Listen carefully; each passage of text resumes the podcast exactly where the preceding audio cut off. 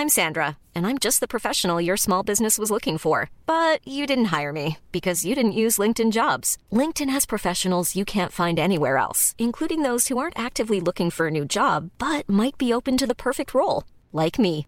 In a given month, over 70% of LinkedIn users don't visit other leading job sites. So if you're not looking on LinkedIn, you'll miss out on great candidates like Sandra. Start hiring professionals like a professional. Post your free job on linkedin.com/people today.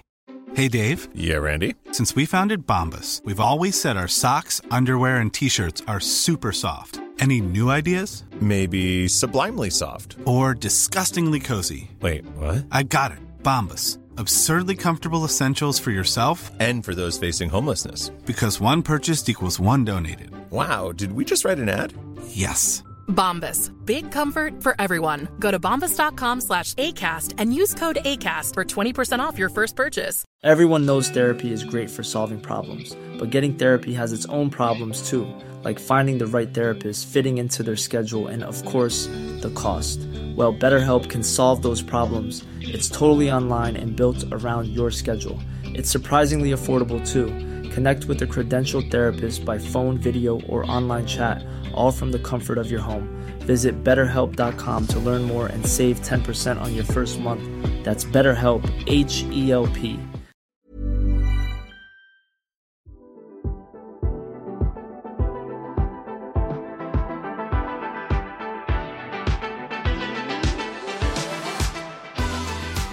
and welcome to episode 28 of My Week in Cars, the Autocar podcast with me, Matt Prior, and him, Stephen Cropley. Hello, Steve. Matthew, how are you? Very well, thank you, mate. Very well. Survived to 28. What, a, what about Amazing, isn't it? Yeah, and over the next half an hour or thereabouts, Steve and I are going to be talking our respective autocar columns, plus lots of other stuff.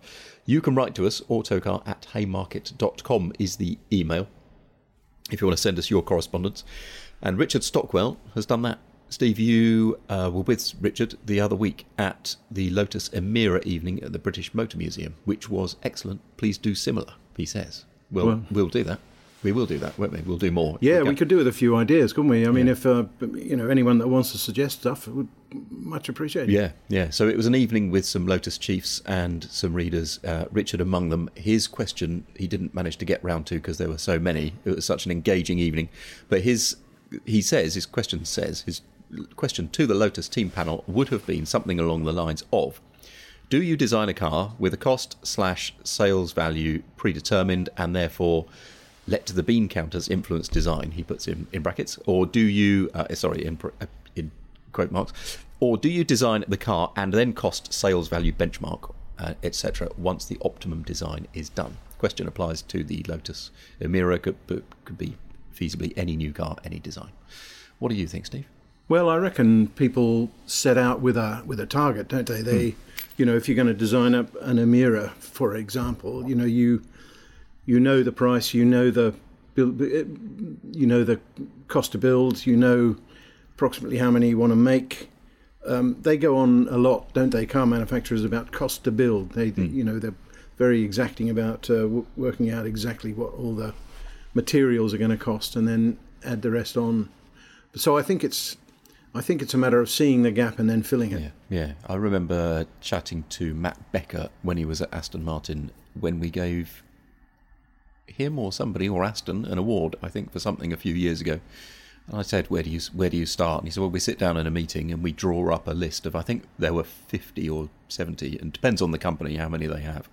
Parameters that you want, and that can be right down to wheelbase and width and height and whatever it should be doing.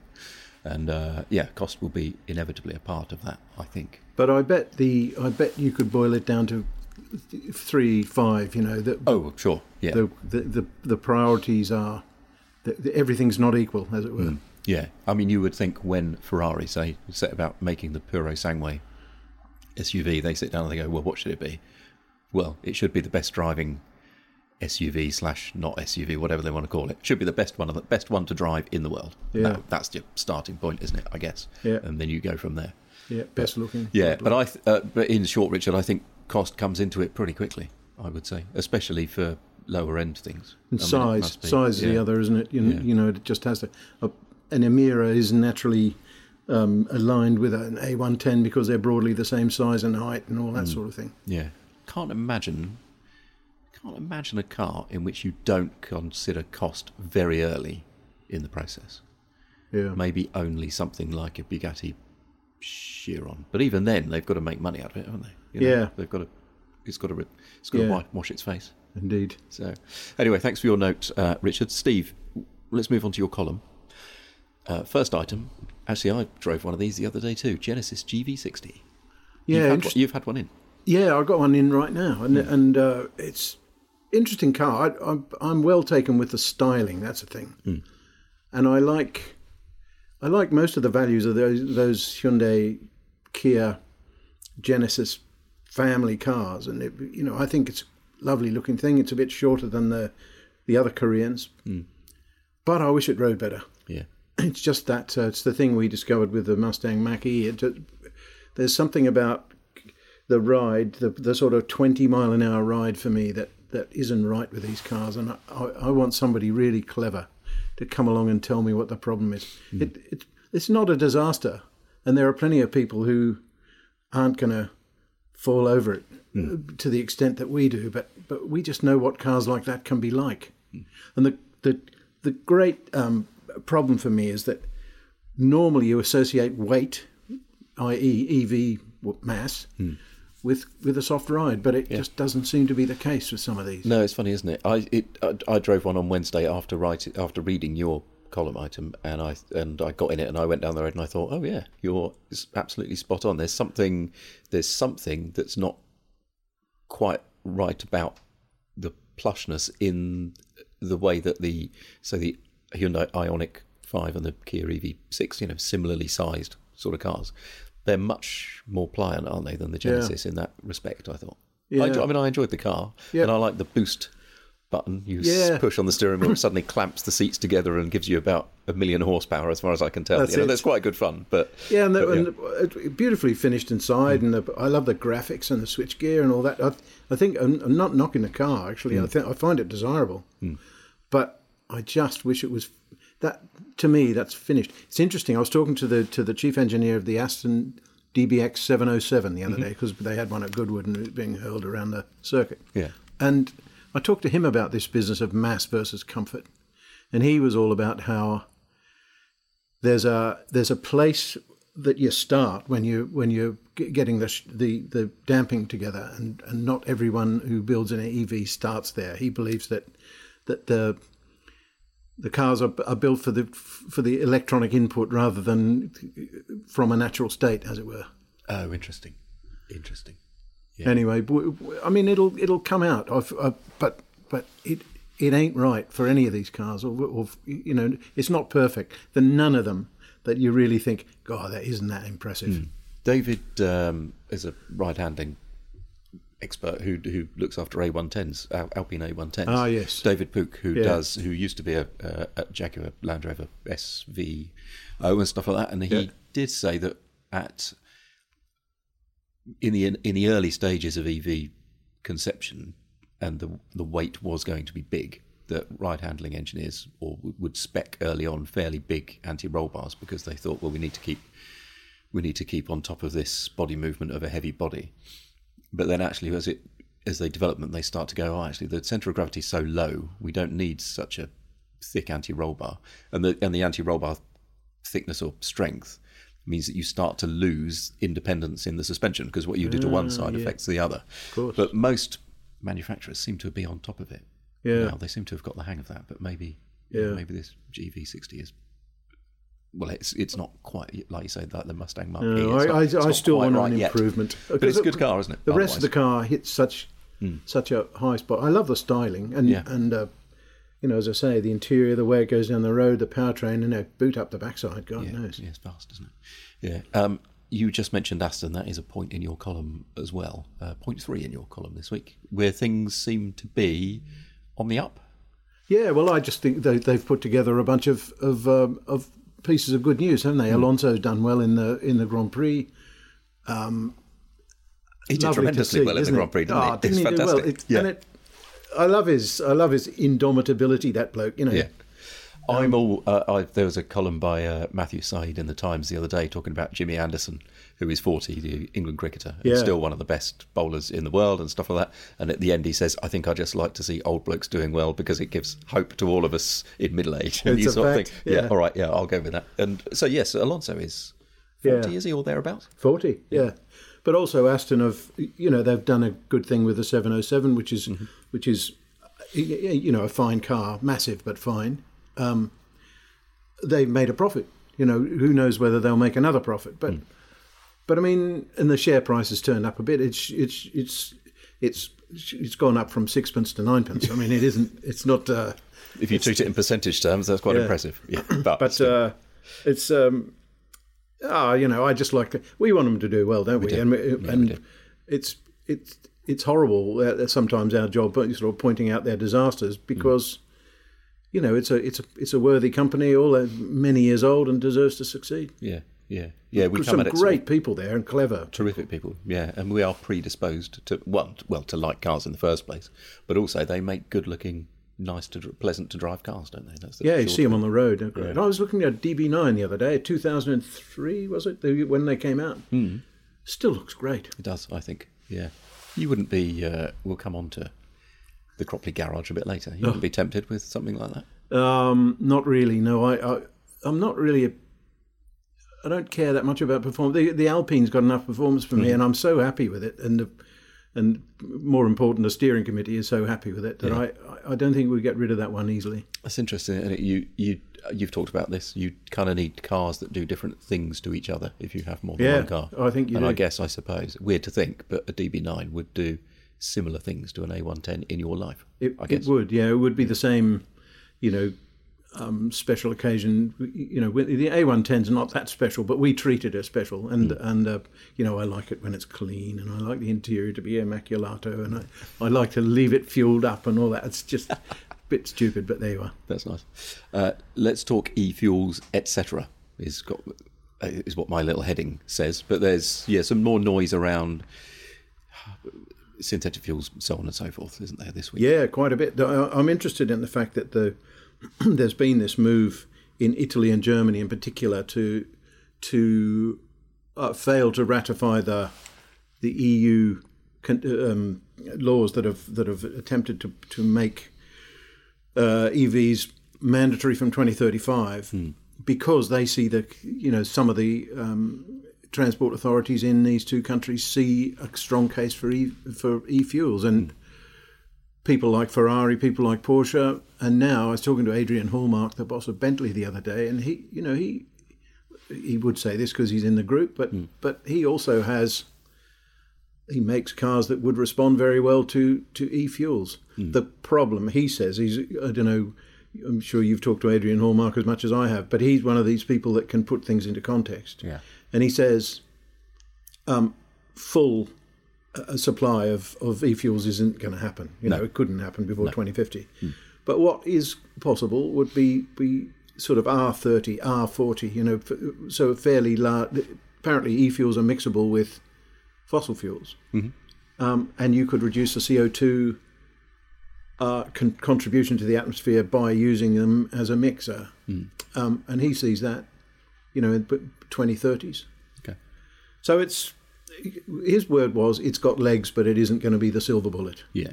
So my, is your understanding that they you they can't make they couldn't make enough Yeah. to effectively replace oil-based That's fuels it. as Yeah, it is. sorry. uh, yeah. But you could have a certain a limited number of cars which respond well. So, for example, fast sports cars, lightweight sports cars, Yeah. anything that has to go GT racing, because racing long distances on electricity is problematic Yeah. because the batteries are too heavy and they don't charge quickly enough and blah blah blah. Yeah. But you so it, but you could so you could run specialist cars if you like Yeah. on e-fuels and most mainstream cars would go battery electric. Yeah, I Is that think so. Um, and but it would allow you to, you know, if you wanted to keep making them McLaren Speedtail, you know, Yeah. keep that kind of thing, Yeah.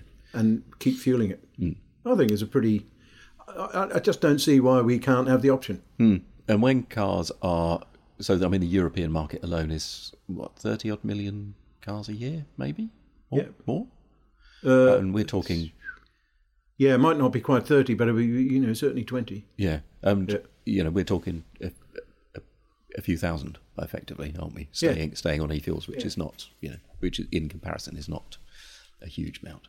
But it, and, but it, the thing is, it does no harm. It just takes CO two out of the atmosphere and puts it back again. It doesn't sort of recycles it, if you want to use Yeah, a yeah, yeah. buzzword. Yeah, yeah, yeah. Um, I feel quite positive about that. Me too. And I think uh, what I'm reminded of is the uh, the legislation had light bulb legislation said, sorry, you've got to move away from your normal light bulbs at home, and you have to have these new, you have to have these new ones that we had for a while. Yeah. it would have kiboshed the idea of LEDs because they just wouldn't have been able to use them. And actually, saying this is what you have to do with CO2, rather than this is the technology you have to use. Yeah. Engineers are, are great at coming up with the technology. Just give them the parameters. Give them the work within, target. Yeah, I think. Yeah, they, uh, Richard Parry Jones used to, you know, to, used to say this: "Give us the target, just don't tell it, don't prescribe the means." Yeah.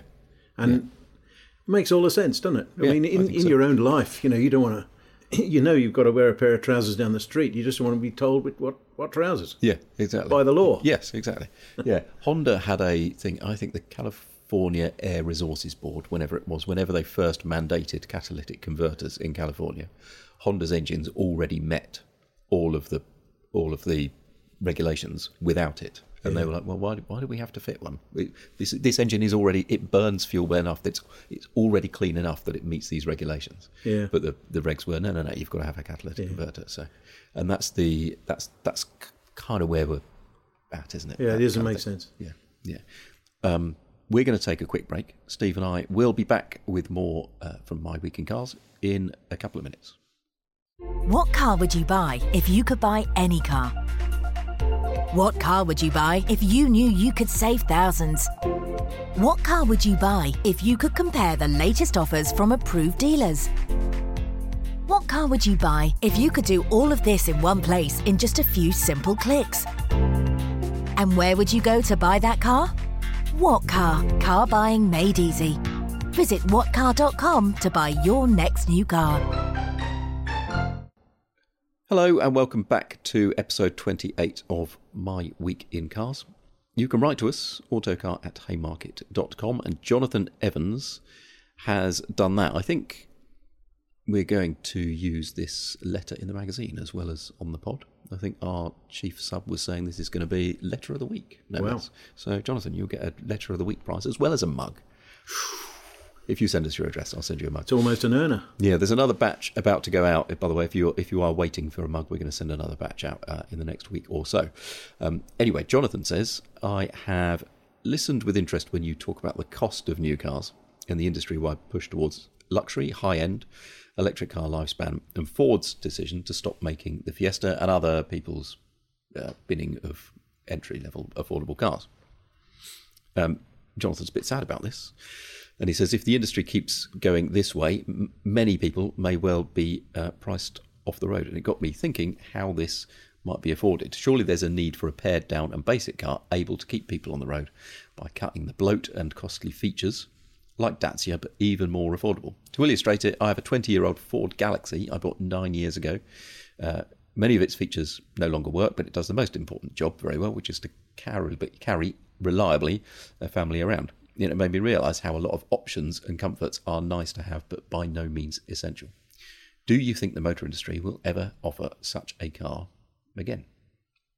I reckon they will. Yeah. the thing I think the thing we have to all bear in mind is that is that this is a time of massive, massive change, and hmm. and um, the thing that shapes the industry, you know, the things that think it ultimately gives us the cars we we have is demand. Hmm. So if there's a demand for these cars and they can be economically built, and, and you can bet the industry will bend its back to make sure they can be economically built, then they will appear. It's hmm. just a matter of waiting. What we're finding at the moment is that the economic, the the most affordable EV for the motor industry at the moment is a is a large car with a big battery and a, you know, and a big price. But upstairs, you know, you and I are we're recording this in the storeroom, aren't we? But We are. But uh, but upstairs they're writing about a new VW, twenty five thousand euro VW EV, which is looks a bit like a Polo, um, shaped a bit like a, uh, um, sized a bit like a Polo. Is this the two all? Is that what Yeah. you call it? ID two all? yeah, the uh, depending me- on depending on where you put the emphasis, it sounds like a score draw or. It does. or. It does. Yeah. Crackers, isn't it? But anyway, I suppose it's just showing that it's hard to come up with names. But Polo would do it for me. Polo would be fine. Yeah. But uh, anyway, I just think those cars are coming, and, and we keep on being sort of threatened is a, probably the wrong word for this, but by a lot of Chinese EV city cars, including Smart. Um, they're coming along. They're, the the industry, the local industry, is going to have to compete with these cars or lose a great deal of its uh, market. So you just got to bear in mind that we are on the way to somewhere. I absolutely support uh, Jonathan's thinking about uh, having less gadgetry. You know, we, we, you and I, we've, we've we've had this experience repeatedly, haven't we? You just get in a simple car and think, God, isn't this nice? Isn't this pleasant? Yeah. I got in an Audi TT this week, which is just about to disappear from sale. So it's the iconic edition. So it's ex- it's expensive. It's not a cheap, affordable car. It you know it is an expensive car with a big engine and a, a high tech spec, but it doesn't have a touchscreen. It has a digital instrument panel and the old iDrive controller on the middle of the center transmission tunnel, rather than you know. So, it's got it's got less. It's got less in it. Yeah. And I and I thought this is about the level I want. Actually, this is yeah, this is about right. I don't have to turn off a steering thing that doesn't work properly. It doesn't seem to have a forward-facing camera for all kinds of other stuff, Oh, or the like and, and lights flashing and things going off here and there. And I thought, yeah, this is about this is this this. If anything, it's it's over spec for what I need. You know, it's yeah, it's ideal. No, I agree. Yeah. And uh, in our job, we we find ourselves occasionally in something like a Mark One Elise, don't we? Hmm. Which is which has just got a in effect a, you know a piece of metal for the dashboard, and there's Yeah. a there's a couple of instruments and a, one or two switches, and but you get on with changing the gears and pressing the clutch, Yeah, don't you? turn this for warmer and turn it back for colder. And that's, that's it. It takes a second. It is worth remembering as well, I think, isn't it, that at the moment, because of the chip shortage we've had and all the other stuff that we've gone through, supply has been limited, and therefore manufacturers have been focusing on higher end models. Oh, the ones because can- they can sell them. Yes. at the moment. you know. Yeah, but in fact, that was another Bentley story. They, they've had no trouble with chips. They've had, had some scares, but they've had no trouble with chip supply because mm-hmm. the, every car is such a profit earner. Yeah, yeah. And if you are a big company and you're selling cars from small to cheap, you will. Uh, sorry, from cheap to expensive, you you may as well make the expensive ones because they're the ones that will make you any money. And the dealers will help you with that. And the dealers will help with that. Yeah, and you know if and also. uh, I mean, borrowing money has been pretty affordable of late, and if residual values are strong because there are so few cars to be had, then finance is quite affordable for some people, even on an expensive car. Yeah. So, but that may change as the chip shortage eases. You know, these things may change again. On to cheap-ish cars, simple cars, straightforward cars. Bit from my column. Hey. The petrol and diesel Citroen Berlingo are back. I don't know why I'm smiling and quite chuffed about this, but it's I don't. It, I think the reason is, as Jonathan says, uh, you know, it gives they're cheaper than the e-Berlingo, which replaced them. So the petrol and diesel ones were were binned off at the start of last year, I think, and um, Citroen said we're only going to make the e-Berlingo from now on, and it was about thirty something grand rather than twenty five. Yeah. Uh, but it's clearly that sort of car where demand has said, you know, people have come along and said, yeah, you know, I like the Berlingo, but what I really want is the ability to fill it up at the start of the month and forget Yeah. about it, or I can't charge it at home, or I'm not. Re- my lifestyle does not yet fit a thing, and it has returned about twenty five thousand pounds. And what I like about that is that I know people whose lives don't suit electric driving and Yep. may not do anytime soon, and now they have a car, a spacious car, a fairly straightforward car, but in five six years time down the road, there is another model available to them Yeah. as a used car, and I think that's why I'm pleased that it's back. Yeah, it's your kind of car too, isn't it? I hmm. mean, you like you you like cars that work. you- Yeah, you know, and it, you know, my I, I, life at, my life at home doesn't always suit. You know, the, the whole family's life does not suit an EV necessarily. No. and it's the sort of thing you think, yeah, I could see us in one of those. Yeah. in a few years' time. I'm just glad to see the Berlingo back in a form that I identify with because Hmm. you, you you remember we ran one at home for 19 years and and uh, when it disappeared, I was I was sort of somewhat outraged because I just didn't see it as an environmental offender. Well, that's the thing, isn't it? It's not an ob- it's not an obnoxious car, is it? In any way, it's a it's a practical tool, and Yeah. that's the thing. You think, crikey, there's other things you could take off the road Yeah. first. But I suppose, inevitably, as per Jonathan's point, you, you'd stop making that because it doesn't make you a lot of profit. No. So you'll make you'll stop something else. But ironically, the the the Berlingo, that petrol Berlingo we did have, which one of our photographers used. Do you remember? They were still making the petrol panel van, and he Yes. used one of those for a while, and that Yeah. was chock a block with goodies. I mean, it had a it had an automatic transmission. It had um, it had you know really all the smockets and frippets. Really, it was it was and frippets. it was really um, you know well equipped. yeah, enjoyable car actually. I thought. Oh, Quite- great! Yeah, yeah, I like that. to it was a it was a drag to give it back. It was. It was painful. He is now running. Have you? Have you he's now got a Kangoo Renault Kangoo panel van instead. It's Might have to lift that for a weekend. do, but it's not as good. Really? Yeah, with all, with due apologies to Renault, it's not as it's the engine's noisier, doesn't ride so well. Petrol? Uh, oh, crikey, I can't remember now. Yes, uh, I drove it three weeks ago. I can't, but anyway, it's it's less refined. Okay. doesn't ride so well. It's not as plush inside. It's and apparently they are. I thought, well, maybe it's a cheaper thing, but Max was saying, no, no, no, they're a, they're on the level. They're on the same price. I think we need to invite Citroën to lend us one of these Berlingos for a while. We could do with one of those, couldn't we? Yeah, I think so. We could record pods in it rather than in the store That'll be it, downstairs. it? Ah, let's do it. Let's do an episode from the back of the From Berlingo. the back of a Berlingo. Yeah, we could get it liveried up in uh, in in Berlingo in in My Week in Cars livery. uh, let's move on to. Oh, we could. There's a tiny bit in my second part of my column. Go for it. Very small. Um, in Latvia, they've started confiscating cars from drink drivers. Apparently, Latvia has a bit of a problem with drink drivers. There's Yeah. a, quite a lot of them, so they're confiscating around three and a half thousand cars a year. Then they would sell them on. So that's the that's the the procedure is is if you if you fall out of shape with the with the law, they take your car. They away. take your car away and they'll flog it at auction. That is Wow. the that is. I don't know if it happens to all drink drivers, but it certainly has happened a fair bit. And I think Latvia has a bit of a an issue with it. They they estimate the highest rates in Europe for it. Anyway, there's they've got so many cars to flog. Somebody said, you know what, the better thing to do because we can't sell them all is stick them on a transporter and take them to Ukraine, where they could do with some vehicles to get around because you know so many up in end up in strife Yeah. over there. So they've started donating them to Ukraine, which I thought, well, quite a nice idea. You What could extend that idea. over here. You know, if you get into a bit of trouble on your way home, or when they say those, you know, we've all seen those adverts, untaxed car, we could crush it, we could take it away and crush it. Yeah. Well, if it's useful, if it's a Yeah, useful pickup or something, stick it on a transporter and take it eastward. Yeah, make I love the bit on the end of your column where you say um, that uh, you know if you get into strife with your X6, maybe that's Yeah. you know you're, you're sort of what, what's that a sort of seventy thousand pound car? Yeah, exactly. Send that over. Yeah, pretending to be rugged. So send Yeah. it over and See yeah, if it can really do the if it is- bit. Yeah, see Yeah. if they can take the tailgate off and stick the mortar in the back and make use of it. Actually, make use of, of what it pretends to be. Yeah. yeah.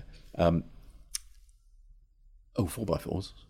You've had this Wrangler in. Should Yeah. we revisit what you think of the Wrangler after a, a week or so of driving it?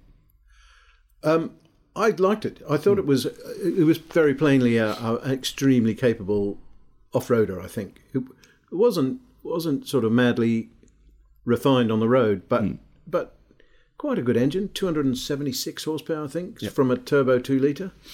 Um, blameless car. You know, I could I can imagine. Uh, uh, well, you said I think you know you in your dream household if you lived in the US you'd have one. I think I probably would. Yeah, I think I would. One, it doesn't feel quite so big over there, and two, you just they have the space to use them a bit, don't they? They for the Yeah. you know the space to get to make the most of them. But we, we come back to this conversation because we're talk we where you've been thinking about a Ford Ranger Raptor Oh, joining your your Cropley fleet. I'm really, I, I'm really taken with this machine. It would be the stupidest car you could possibly buy, but then, you know, to That's hell with okay. it. Is that okay? Yeah, I mean you've got sensible cars, haven't you? yeah, So- well, fairly sensible. Yeah, Reasonably sensible. I mean, we would have then four cars that were that all did something different. yeah, I mean, you could say there was a clash between the the, the Duster and the and the Raptor if we bought one, but the but the Duster is small and and you know you leave it places and you you know you use it to I don't know pick up a Christmas tree or whatever you like. You know mm. that it's it's a, it's and also everybody in the family is insured for it and it, but the I was just taken with this thing and the beautiful damping and the and the amazing long wheelbase ride and and it's more maneuverable than you think it is. And mm-hmm. It would be stupid. I'm I'm susceptible to Fords. My grandfather was a Ford dealer. He sold Model Ts and Model As in Australia. I just always had some sort of a ridiculous affinity to Fords. I'll tell you what. Can I just go back to the to the Jeep though? Yeah. The one thing Yes, yes, that yes. I loved about the Jeep was the control. It was a switchgear and control layout. Oh, layout. yeah. Don't you think it was that the compactness of that Hmm. that whole arrangement? You know, with the you know all the window switches and all the all the vent stuff, and it, it was all beautifully compact and understandable. Yeah. And there was a push switch for everything that needed to be on or off, and there was a knob for everything that needed to be varied. And I thought their hierarchy of controls was great, Yeah. among the best I've seen in a Yeah, long time. I, I totally agree. Yeah, totally agree. And it- you know, there's stuff on the steering wheel if you want it in the right place. Yeah. As well. Yeah, I absolutely agree. It's it's somebody's thought about if you are preoccupied doing other things and you but you want to disconnect the sway bars, whatever it might be, you want to turn the temperature up and down, but actually you're halfway up a rock at the same time. You know, you can you can do that sort Yeah. of stuff, and it works. But as a result, that works really well on the road in normal driving too. Yeah. I really like a Wrangler, and, and it's there's a there's an honesty about them Yeah. and a straightforwardness about them that I really like. And that styling is very well expressed in that car, I think. Yeah. And it Doesn't- reads straight back to 1944 or whenever yeah, it was, yeah, 1941. yeah, real nice continuity about it. In a a bit like a Porsche 911. You know, you can see where it came from and where it how it has got to where it is. Yep. And the fact that you can still take the doors off, Yeah. the take the roof off, flick the window And windscreen down. yeah. I mean, I don't think you're presumably you're not allowed to drive without doors in the UK. I guess. Do you have to have a chain across them or something? Isn't there some. You can spec a, excuse me, you can spec a bar that comes across. Yeah, you can spec a sort of a half door. And uh, I drove the Jeep Gladiator in, uh, which is the pickup version we don't get in the UK, Oh, that's a great machine. and did some. It is a cool machine, and did and on the on the launch of that car there was some some wading. Somewhat deeper than they expected because it had rained a lot. Oh, so and uh, so this so yeah, so some of us are going through with the doors on, and that's fine. But a couple of a couple of brave chaps who went, yeah, we'll take the one with no doors that's just got the bars across, and you just go into the wading, and the entire interior. So you're up to your shins Yeah, in- absolutely, they were absolutely up to their waists in, Ah, in water. It was, but it was a bit. It was it was it was hairy because it was. You know, when you sort of like to get a little bow wave going and Yeah. you think, oh, now we're wading. It was properly up to the top of the bonnet, the water mm, we were wading through. Impressive. And I like that. I'm a sucker for all that. No, I like all that. I like it as much as I like going 200 miles an hour in a Ferrari and knowing I'm not going to do this very often, but I love knowing it will do it. Yeah. I feel the same way about Jeeps. But I think if I had something like that, I would do it more often than I would. Because you can go to a pay and play quarry day Yeah. and mess around with a 4x4 for like 40 quid Yeah. in 10 miles an hour, have a great time, Yeah. cause no harm, cause no noise, wear nothing out. Yep. You know, you might, you know, you might, your number plate might fall off or something, but that's about it. Yeah. No, I'm with you, mate, all the way. Yeah. Uh, oh, yes, there's one more thing in your column. You talked about Defender 110 on the theme of 4x4s. Yeah, You've- it's. I think it's an anniversary. It's a, it's Okay. Hmm. forty years old, and uh, and uh, the one ten is is slightly passed over because the the ninety is thought to be cooler and Hmm. so on. And I, ah, you know, I just like the way they look and proportions are nice. And the picture that we've used in in the magazine to support you know what we're talking about is is a particularly lovely one. So Oh, really? So, I've not seen um, that. yeah, Is it, a, what what era is it? Oh, early. the- it's uh, a, the it's a so um, uh, early coil springs, I think. So not leaves, but Yeah. um, you know, not not um, very complex mechanically at all. No. Our correspondent James Disdale has a 110, a TD5. Ah, okay. Uh, early 2000s, I think. Really enjoys it, and he brought it to a job the other week, and I just thought, yeah, it is pretty, it is pretty cool. he pres- presumably has a family. Yeah, yeah, yeah. Kids- and kids love Yeah, don't the, they? the kids, kids love Land Rovers, don't they? Because they yeah. and they, I always think they make. I mean, if you know, if you exclude the fact they don't have many of the modern safety fripperies, but I think they make great family cars because the visibility out is fantastic. You know, Yeah. big, big uh, glass area, and uh, certainly in my era when I've got a, a 90, the seats are sideways facing in the back. So if you've got a, a family of four sitting in there, you know, it's very sociable in terms of chatting to each other. It's really you know easy to talk to each other. Yeah. And the packaging is extraordinary. Even on a, a 110, um, we got one.